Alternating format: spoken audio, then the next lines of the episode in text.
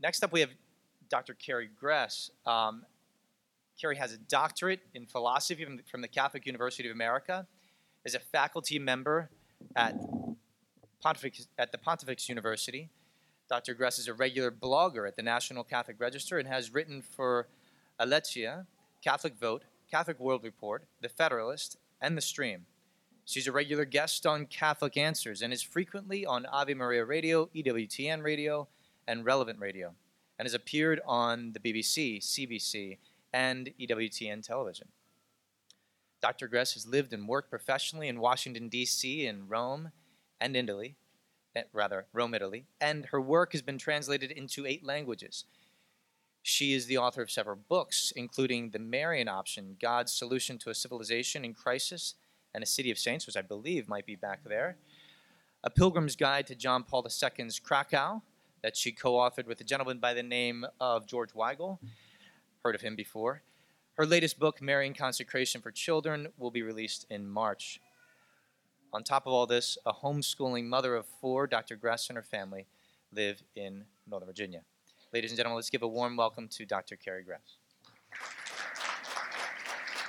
Well, thank you. It is really a pleasure to be with you all today. Um, I feel like Father Hathaway covered everything already, so we can coffee now. But um, in any event, I have um, been writing about women, and um, hopefully, a lot of this will also ring true, or at least be insightful for men. Um, one of the, I want to issue one caveat, however. I think uh, one of the things I've noticed was when you talk about women, it's very difficult to find voices that are different than what we hear in the media. Um, I've started looking at where our our information about women comes from, and it's pretty much a, a chokehold that the the media has on how we think about women's issues. And so I think a lot of times you have sort of this pendulum reaction where people think, oh, she doesn't mean, you know, contraception and abortion. She must mean that women shouldn't be working and that she, they should be home with their children and whatnot. Um, so what I want to do today is really look at some some content-rich ideas about what it means to, to be a woman, especially in this age, instead of just looking at um, you know things that are, are outside of our own era. I, I think this, the lives of the saints are fantastic, but sometimes they're they're very hard to relate to. Um, so I want to look at, at what we can, how we can look at motherhood in our in our lives today. Now I have a PhD from Catholic University, and while I was doing my studies there, I said, you know, this this work on feminism is it's kind of interesting. I, I like it. I'm glad I've read it, but I don't ever want to write a book about women. I don't want to write about women at all. I don't want to talk about women. I'd much rather do other other issues, and I ended up writing on human rights. But um, something happened as I was writing my dissertation, and that was that I had my own children. And the first, um, so this is what really motivated me to start writing about women, and it all came from the fact that I realized how hard motherhood is. Uh, you know, up to this point I had gotten a, or almost finished my PhD. I had learned several languages. I had worked full time when I, while I was writing my um, while I was working on my doctorate, and none of these compared to the challenges that I, I faced in motherhood. And I, I kind of went through motherhood thinking, next week, next week's going to be easier. Next week, she's going to sleep better. Next week, she'll stop teething. It was always this sort of something's going to give and it's going to get easier. And then finally, I had this light bulb moment motherhood is supposed to be hard. It's not supposed to be easy. And as soon as I realized that, as soon as I recognized that the, the motherhood is supposed to be challenging, all of a sudden it, it almost became easy because I saw it in a completely new light and I saw that there were things that I was getting from motherhood. You know, Father Hathaway talked about the service that we are are supposed to give, but I think we get caught up in that notion of service too much and we sort of real, forget that there are going to be things that we can get from this um, that are, that are going to transform us as women. And so this is really where my book, Ultimate Makeover, came from, was looking at how um, motherhood transforms us from very self-absorbed, academic, scholarly women into something much more open. Um, it, it, makes us compassionate. It gives us all kinds of virtues that we would never pick up if we didn't have these challenges in our lives. And so that's where the book idea came from. But I also tapped into a lot of my own um, academic work looking at the virtues and vices, and I'll, I'll talk about that in a minute. But while I was also having this realization about why motherhood is hard, I was also experiencing a lot of struggles that I was seeing um, my, in my personal life, but also in um, the lives of other women that I saw. That there were all kinds of grandmothers who were not very grandmotherly. There were all these women that, uh, you know, I thought I could tap into and get wisdom from, and yet they weren't particularly wise. Um, they weren't particularly concerned with trying to help me or other women raise their children. Um, one of my friends said that she, when she has to tell her mother-in-law that she's pregnant, that she feels like a 17-year-old um, who's, you know, single, and, um, and, and instead she's in a very happy marriage and, and has four kids and, and has a beautiful life. And yet there's there's not a lot of support. So I think on the one hand, yes, we have these incredible resources to raise our children, but societally, there's can be all kinds of challenges that we face, um, especially as your family gets larger. And so I started looking at this and seeing, you know, not only, you can also see this in the news. In fact, I think two weeks ago there was a story about a woman who was eight, she's 80 years old, and she was mad that the kids next door were making noise, so she took her shotgun out. she ended up shooting, she didn't shoot anybody. But, you know, the fact that she, it escalated to that point where she's got a gun because she's mad the kids are noisy, um, you know, it's a little disturbing. And then you probably also heard about that story of the woman on Delta. There was a Delta flight, this woman flying from, I think, New York City to Syracuse. So, not a long flight. It's not like she's going to Europe. And she threw a fit and said, I'm not sitting next to a baby. And it wasn't even like she was in the same set of seats, it was across an aisle. And she ended up being escorted off the flight because it she escalated so much to the point where she, um, you know, she was threatening the stewardess that she was going to get her fired. And anyway, so I think this kind of behavior is something that is largely unprecedented. I don't, I don't think we can really point to other generations and um, see this kind of problem on such a wide scale. And so I thought, you know, what, what is it that, what's the model of motherhood or grandmotherhood that we, that we like, that we're attracted to? And I thought of this woman she's passed away now, but her name is Mary Smith. And some of you might know her, might have known her. Um, some of you might be related to her, actually.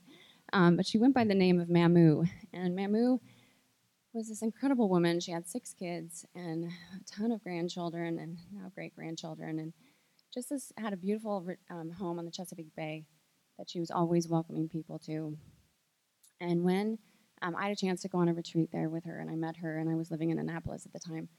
So I would go over just for a couple of days just to kind of get my fill of Mamu because she was just, eh, you know, there was nothing physically. You you wouldn't say she was a beautiful woman. She was in her 80s. She was overweight, as you would think a name like Mamu would indicate, and um, she. Uh, but she was just radiant. I mean, you just people just wanted to be around her. It wasn't just me, but she she had this steady stream of people visiting her and seeking her advice, and you know, even people that helped her out at her home you could see that they were, were getting a lot of wisdom from her and she was guiding people. And she had this, like I said, this radiance about her. And so what she embodies for me, and it, you know, it's sort of ironic that her name is Mary Smith because I could be any woman, is just this idea that um, we are called to be beautiful, but that beauty doesn't come in, in the way, it doesn't come from through cosmetics, it doesn't come from the way that the media and the world tells us that it comes from, but it comes from this hard work that we do as mothers. And so I, I began to see, you know, maybe this is one of the reasons why we don't have these grandmotherly mothers because they weren't really mothers. They didn't go. A lot of them didn't go through the trenches, and they didn't spend this time that, that's really vital, I think, for um, for womanhood.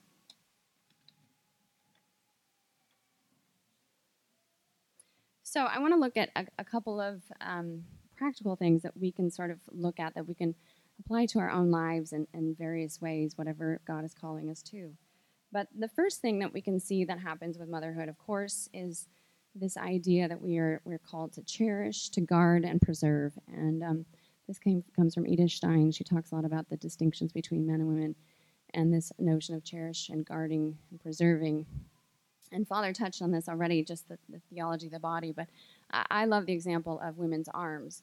How when we stretch our arms out, they're bent so that we can hold a baby better. A man's arms are straight. And, you know, all of these subtle things that we have in our bodies that just help us um, cherish, guard, and, and preserve our lives. Now, on the face of it, this is, it doesn't seem like a tall order, but to do this every day, night after night, you know, day after day, through all the trials that come with, with parenthood, motherhood, with all the juggling, it just takes an incredible amount of character and, um, and really virtue. Um, so in, in my book, Ultimate Makeover, I end up looking at different virtues and vices. And of course, we know virtues are like moral muscles. I compare them to our, our physical muscles that they, we can't grow them, we can't become stronger in them if we're not challenged. So if we think we're going to become virtuous without being challenged, you know, it's just not going to happen. Um, and we know that the ancient Greeks really understood virtue as the way to become happy, that they, they spoke of the virtuous life as the happy life. And our, the Christian tradition really focused on this for about 1,500 years. And for reasons I won't go into, it was, it was dropped as an important piece of the Christian life. But I think it's being resurrected now. But we know that the virtues also have an opposing vice, that whenever we have a, a, a, a vice, that there's an opposing virtue, that they go hand in hand. So I want to look at just a few of the ones that are, are definitely developed with motherhood. Um, one of them is, of course, impatience. The vice of impatience gets replaced with the, the, vir- the virtue of patience and perseverance. Another one, um, a vice that I've, I've started calling emotional skunking, is um, you know when you you walk into a room and you're in a bad mood and suddenly everybody's in a bad mood. Um, that you know if mama's not happy, ain't nobody happy kind of um, reality. And so I think this is one of the things that uh, I've had to work on significantly of, of, trying to contain, contain my own emotions. And this is something that's really unpopular in our culture today. We're, we're very emotive and, and, you know, it's important to express your emotions and have them, everybody knows how you're feeling all the time. But this is the, the opposing virtue of this is, of course, meekness. Now, meekness is, people hear the word meekness and they think, you know, wet noodle. And um, so, but this is not at all what meekness is. In fact, meekness is really, it requires a significant amount of self control because you are the one that's the master of your emotions instead of your emotions mastering you. So you're in a bad mood, you've been rattled by something, rather than going to the dinner table, you know, bitter and angry and frustrated, it's that capacity to be able to maintain that and to to put on the face that you want to put on instead of being enslaved to to the emotions. Um, certainly, another one is just the, the, the, common sin, I think, of women of um, jealousy and envy. And I think motherhood brings us to that place where we can start understanding humility and trusting God much more in our lives and our, our daily existence. And instead of you know constantly comparing ourselves to other women, um, because we have we kind of have that isolation, and you just have to dig deeper. I, I think um, when you when you become a mother that um, suddenly the things that other people are wearing or doing, uh, you know, there may be that tug, I want to be involved in this, but you, you also get pulled back to this idea of, you know, this is where God has me, um, and this is what I um, am called to. So I actually, and I love to use, I look at the example of Our Lady uh, as far as just the different virtues and vices. One of um, the example of her at Cana, where she changes the water to wine we don't hear in scripture that she was gossiping about the family, like, wow, they ran out of water or ran out of wine. This is really embarrassing. You know, she's not she's not gossiping about them, but she also isn't bragging about her son when he changes the, the wine into or the water into wine, which is, I think, something that I would certainly be um, tempted to do. You know, point to that guy that made that amazing wine. Um, but she doesn't do that. She just silently goes and does what needs to be done without any fanfare. She just sees it and very quietly takes care of the situation and is serving in a very humble and, and quiet way. Now, the other vice that women have, and we have this in spades, is the capacity to worry. And um, there's a great book. Uh, a priest recommended it to me. He didn't say anything about it. He just said, read this book. And um, it's called Warriors and Worriers. And um, it's, it's, I recommend it to everybody. It's sort of the decoder ring of understanding men and women. And It was published by Oxford University Press. I'm not sure how it made it through their politically correct layers of editors because it's not politically correct at all. Um, but this woman goes around and looks at different cultures and talks a lot about just what's very what's common to men and what's common to women. And she makes some incredibly insightful, um, she has incredible insightful insights about how much women worry, why we worry, and all, and just why it is such an uh, essential. Um, I wouldn't say it's essential, but it seems to be something that happen that we do so naturally. But again, I think we can look at Our Lady and look at how we don't read in Scripture, you know, Mary heard Simeon's prophecy about the sword being st- put through her heart and worried for about three years.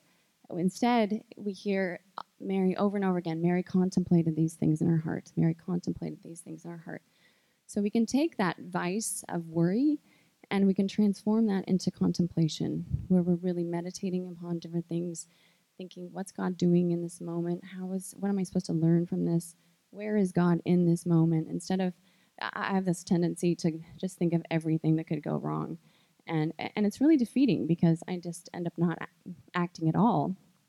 And instead, when you're, you're looking at, you know, where is God in this situation, um, it, it really brings a totally different cast of experience to that, that day in and day out um, worries and concerns that, that women have.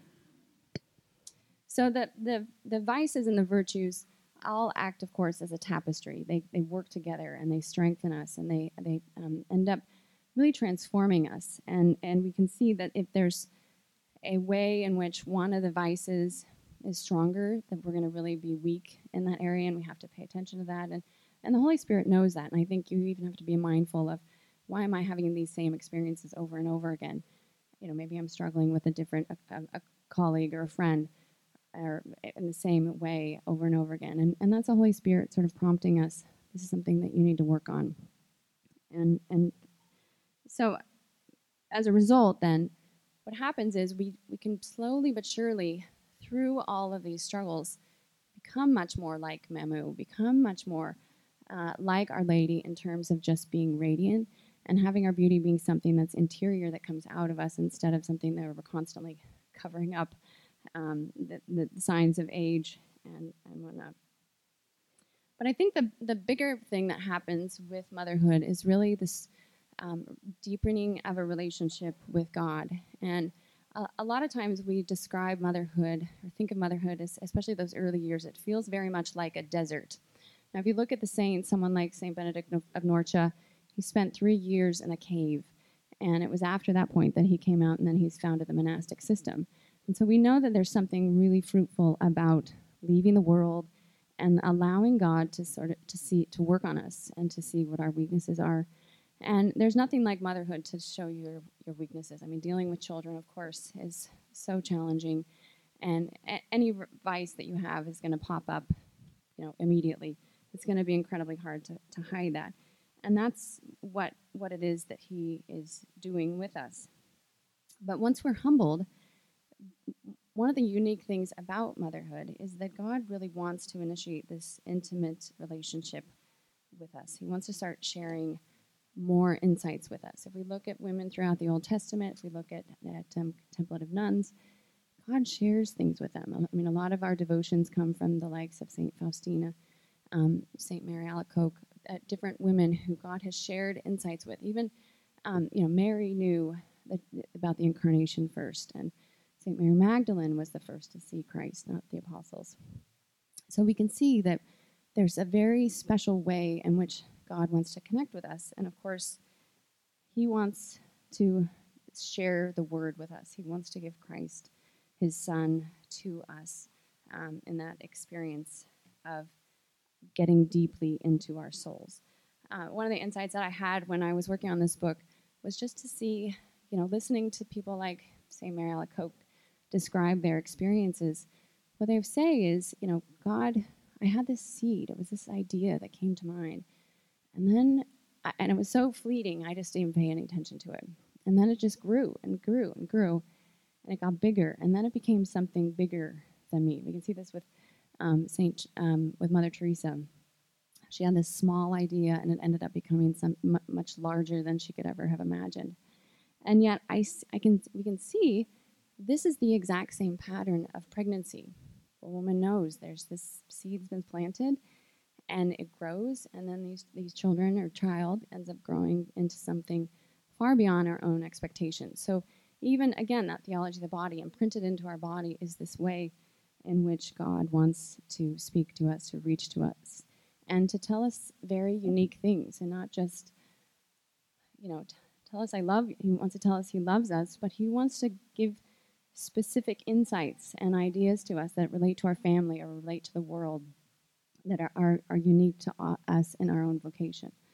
Um, and so, as a result of this, I think one of the things that the women desperately need, and I think you know, husbands can help their wives with this tremendously, is to really provide silence, to find silence. And I know that that sounds hard to do, um, but especially when you've got a busy household. But even just you know, going away for 15 minutes, or friends that pray in their closets actually. Um, and spend time there. Find you know a little cell just for either journaling or different insights because they will build on each other. Those ideas will build on each other. Um, and it's it's it's a, a, vital vital piece in terms of growing in the spiritual life and growing in these virtues. So after I, I finished this book on ultimate makeover, I ended up writing my book uh, called Marian Option. And while I was researching that book, I had I encountered this story about a priest. And this priest was had been a farmer before he became a priest, and he understood how to how to work with nature and how to grow a good crop and the importance of dirt and um, wind and rain and all of these kinds of things. And but he also understood that this nature, that grace built on nature, that you can, in order to get the supernatural, you have to work with the natural. So his concern was, how are we going to grow vocations? He didn't just look at it as, you know, just how do we convince men to be priests, but he thought, how can we grow vocations?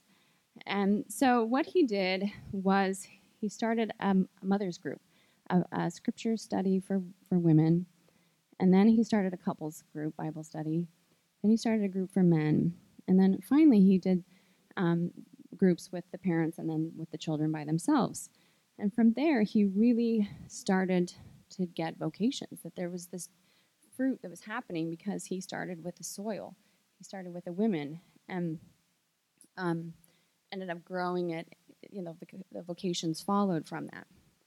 Well, I, what I think this story illustrates is really just the idea that seeds are planted in us, both spiritually but also physically, and that as a result, we are called to nurture and to cultivate our families and uh, those people that are in our, our sphere of life. And, and I think we can see just how vital mothers are, especially when you see, you know, you hear the tragedy of a young, a young mother dying we know that there's there are few things that can rattle a person more than losing a mother, especially when they're young, and that's because the roots of the person haven't grown deeply enough. They still need nurturing from that mother, and that's that's obviously something incredibly vital and important. And I don't think we really think of mothers in those terms, um, but I, I, think it will make sense the more I explain here. Um, but one of the th- other things that I s- discovered when I was researching the Marian option was that there was always talk about Adam and Eve, and then there was Christ and Mary as the new Adam and Eve. It was always this binary reality going on. And um, it struck me at one point, and um, that there was no female complement to the Antichrist. And I'm not talking here about an antichrist as a person. I'm talking about it more of as a spirit, the way St. John talks about the antichrist being in the church from the very beginning. But I had never thought of it um, as as an anti-Mary, as there's being some kind of a spirit of the anti-Mary. But I think if we look at, at this model of women as soil, and if you're Satan and you want to disrupt the whole world and get steal souls away from God, what do you do? Well, you, you, you have the women sterilize themselves. You have them kill the fruit of their womb. You tell them, you don't need to nurture your children, it's not important. You prevent them from cultivating relationships and from growing into nurturing, wonderful, mamu kind of women. So, I, and and this actually, this idea has has kind of taken a life on its own. I'm, I'm working on another book called On the Anti Mary, but what we can see is what it is is it's this erasing of Mary in our culture. And uh, you know, I, I've seen this so dramatically. Like if you went to a secular organization of women today and you suggested that women should be like Mary, you'd be laughed out of the building. You'd probably be escorted out of the building, actually. But um, it's it's dramatic just how far we have come from Mary being this model for women to now there's not even connecting the dots. There's no fabric there to to really help women grasp that and to understand how important that is. And of course, the other problem is that a lot of the feminist um, a lot of the ideas behind feminism come back to this idea of emotions. It's very emotional. I've spent a lot of time looking at the philosophical underpinnings of um, a lot of the radical feminism um, arguments, and there, there's just no argument there. It's all emotional bullying, and um, a lot of it is also related to this notion of envy, which, I, as I look deeper and deeper into women, I think men have a, a fundamental sin related to lust, and I think women have a fundamental sin related to envy. And I, I haven't, I'd love to be challenged on this, um, but it seems like the deeper I look, the, the more it's there. So even if you look at fairy tales, what is it? Who, what are these stories about over and over again? Everything from Cinderella to Sleeping Beauty to um, Snow White. There's a there's an older woman who's really bitter, and she wants to wipe out the younger woman because the younger woman's going to supersede her. She's going to take her place. And she doesn't want that to happen. She wants to hold her position and her power and be the fairest of them all, the most beautiful. So we can see that there, there's this sense, even abortion is, and, and contraception are related to this. This child's going to take something away from my life. I can't have this child. It, having children takes something away from me. It doesn't add to me, it takes away from me. And the twist that we see, however, in our own day is that the, the, the fairy tale isn't focused on a young woman anymore, it's focused on men. These women are saying, I want to be like men. And they don't want to be like good men, they want to be like bad men. They want to do the things that bad men are doing. And so, as a result, I think this is one of the reasons why men are so confused in this day and age because they're trying to erase what good men do and they're trying to become much more like men. I mean, even uh, Gloria Steinem talked about this. She has a new book, or a book that came out, I guess, two years ago, and she spoke very directly about the real goal is a genderless society, and this is our effort, and we we just want to men need, need, to come become more like women, and I'm, I'm sure Ashley's going to talk more about that. But I think that there's a lot to this, this idea of envy animating our culture and animating what is driving women in our culture, and of course we know you can't animate a culture with envy. You can't animate a culture with vice. There's there's nothing there to, to build on. And so this is why we have so many unhappy women today. I think if you look at all the metrics of happiness in women, they will all indicate that women are incredibly unhappy from obesity rates, suicide rates, depression, substance abuse. Um, there's just not a lot of evidence that that fe- this kind of feminism is leading to the happiness that it keeps telling us it's supposed to lead to.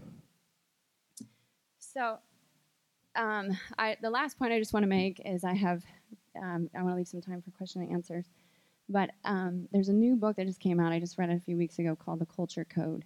And you know, it's always nice when you have worked on an idea and then it's sort of confirmed in a secular book. Um, but this book is written by Daniel Coyle, who's written, I think, The Talent Code is what, is what it was called. It's a New York Times bestseller. But in it, he looks at different cultures and what it is that makes them work. And he um, he looks at Google, he looks at Pixar, he looks at the Navy SEALs, he looks at the um, San Antonio Spurs, uh, just a whole array of different cultures. And he says that these cultures, he found them, many of them so infectious that he just didn't even want to leave. He just wanted to keep researching them because he was so um, motivated and, and inspired by their work. But he said what, what these th- things have in common is just really that there is a sense of belonging and connection between the employees.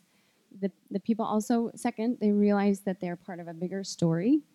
And third, there's this safety in, in that people can express themselves and really be who they are. There's this very safe feeling that they, they all have. Well, what does that sound like? It sounds like a family, and it sounds like what the family is supposed to be doing. So it's it's actually kind of laughable if you think about it. Like wow, he just discovered the family in a culture, you know. Um, you know, even right down to things like Google, Google people that work at Google call themselves Googlers, and and people at Yahoo call themselves Yahoos. Well, what's the church been doing? It's been calling itself the Benedictines and the Augustinians and the Dominicans for centuries. We use the monikers father, mother, brother, sister um, in the church, and so I think the the one takeaway from me was a, you know which coworker would you rather work with, Mamu or you know one of these anti-Mary or Gloria Steinem? You know, I mean, hands down, it's not hard to think about which woman you would much rather be around. And so I think it's it's exciting to look at how the secular research is also showing these are fundamental things. A lot of these things are in our hearts, and we just have to sort of uncover them and allow them to take hold and take root in our in our society and and that they're they come naturally to us for a reason and they're good that, that we don't have to constantly feel like we have to live up to the you know be assertive be fierce be ambitious um, but in, in, fact that there are s- some incredible things that we can get even um, you know, looking at galatians talking about um, the, the fruits love joy peace patience kindness goodness faithfulness gentleness and self-control so I will close with the thought that the next time that you're wiping bottoms and wiping noses and up in the middle of the night with throwing up children, uh, you know, just keep in mind that this is all. It's going to do amazing things for your children. It's going to do amazing things for you, and it's going to have incredible ripples throughout the culture. So it's all worth it. Thank you. Um, so I just wanted to ask. You mentioned that you looked around at women in, in society and had a hard time finding um, support among other women. What can we as women do to be supportive right. to each other mm-hmm. As we're going through this this stage in our lives? Thank you for asking that question. It's a fantastic question. Um, there's a, there's a lot of research. Uh, there was a, a, show in Australia done a couple weeks ago talking about how 80% of women don't want to work for another woman. I've seen other places it's 40% more conservative number. That's pretty striking. So what is it that women are doing that makes it so we don't want to work with each other? And, and I think it is because we haven't recognized, we haven't had it pointed out to us this notion of envy, and that, and that's something that we need to be mindful of and recognize. You know, this person who's behind me coming up in the ranks isn't going to take my place. She's got a different set of gifts.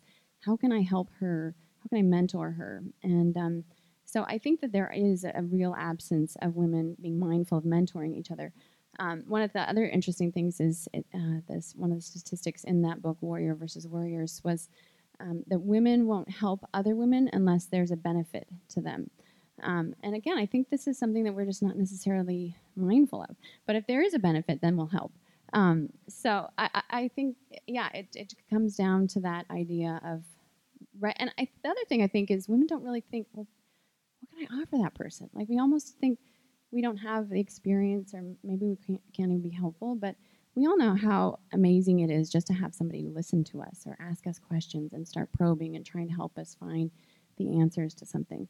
And so I think even those simple, very simple things of listening to someone and trying to help them figure out their way, either based on your own experience or even directing them to people that you know might be able to help them better, um, is is an important thing, and not to close our ourselves off to that opportunity um, when women do cross our paths that are looking for help.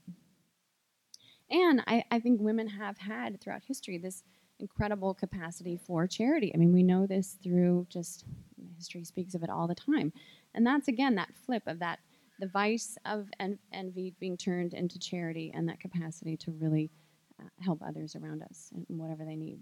Can you speak to the uh, problem of women, uh, or the challenge of women who are employed full time who are also raising young children?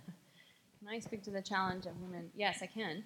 It's very hard. Um, yeah, I think this is one of the things that is incredibly difficult because the fact that if, if you get anywhere on Facebook, you're going to have the mommy wars are just going to ignite quickly. And I, I think it's a real tragedy because there's so many of us that are in, in situations that we feel called to. We feel like God has really called, we've discerned something.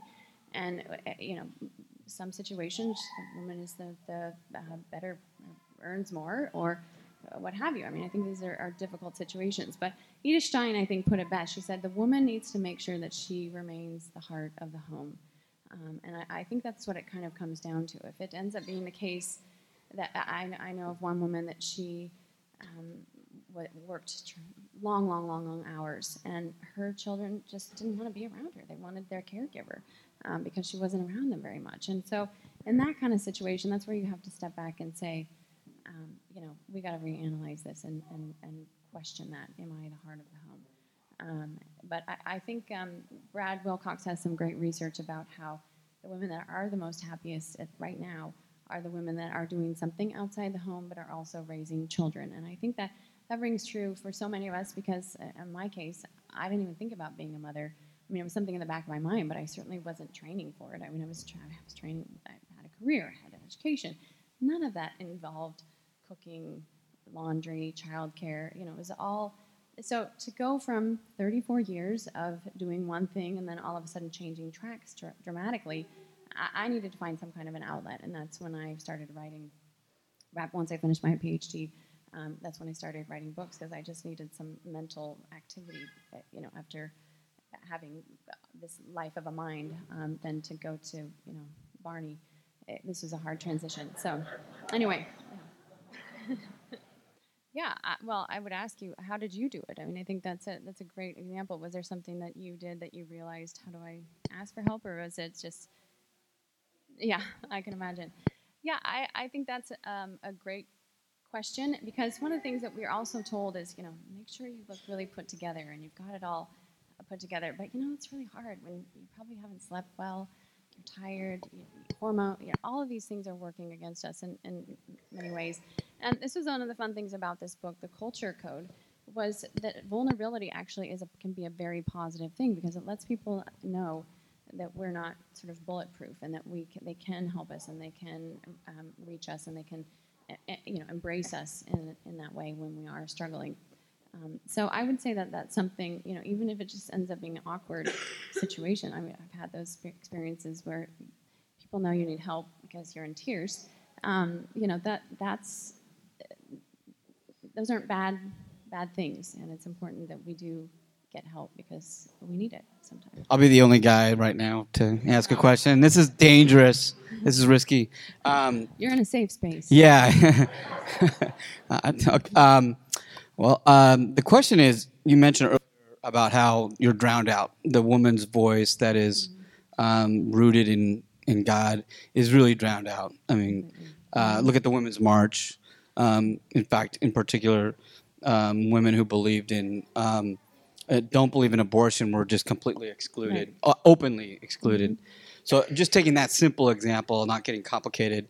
I mean, uh, do you see any kind of um, mechanisms uh, that can change the dynamic? Because it does look like Yeah. for women, not um, um, it just seems like a um, a cause that's really very, very, very difficult. Yeah, I think that's a, good question, and it is very difficult. But part of the reason it's also so, so difficult is because of our celebrity culture, because these women have celebrity status, and because they have found a way of, you know, making it so that, that conservative women and Catholic women don't have a voice and are, are drowned out. And um, so, yeah, I think that the the uh, it's nice that we at least have some alternatives, whether it's social media, um, to kind of get these things out there. But it's a real challenge. I think this is going to be one of those things that prayer and fasting is going to be one of the only way, you know, almsgiving um, to sort of root this one out because it's so ubiquitous. And the, the more I look at it, I'm just astounded, um, i- i- you know, how much of a control they have. And, and you know what's actually fascinating is if, if we even look at um, the, the Harvey Weinstein situation, it's just this perfect example of how you know we know men and women their their virtues work in, in harmony together. Well, our, our, our vices also work together because you have this man who's got the lust, and you have all these women who are enabling him. Like, well, we won't tell her. I had to go through this, or I don't want to be blackballed, or who knows. But instead, the vices actually destroy us together. So you can see how they work in tandem, and Satan knows how um, to keep keep things silent or, or use these vices in a way that's actually efficacious. So, anyway, I don't mean to sound like I, I, I don't have a hopeful answer, but I, I don't really have a hopeful answer for this one. I think it's just going to be uh, the case that we need to um, just keep saying what we're saying. And eventually, I think the biggest thing that seems to be compelling is if you can point out to women how unhappy they are. Um, that that to me, I, or even not saying you look pretty miserable, but asking the question and say, you know, get to that heart. Like, so how's it going? Are you happy? You know, getting to the nuts and bolts of their life and making them realize like you don't have to live this way. That there's a better way to live, and um, and I think that's the joy of uh, this book, The Culture Code, is recognizing that our faith should be infectious. People should want to be following our faith if we are living it right. People should should um, be flocking to it, and and so I think that that's another important piece that we can do on an everyday level. You know, basic things like look at the person that you're shaking hands with during the sign of peace. Very simple things where you're recognizing the humanity of the person, the other person, can go a really long way. Um, and, and just doing those tiny things goes a long way. So. Well, thank you all very much.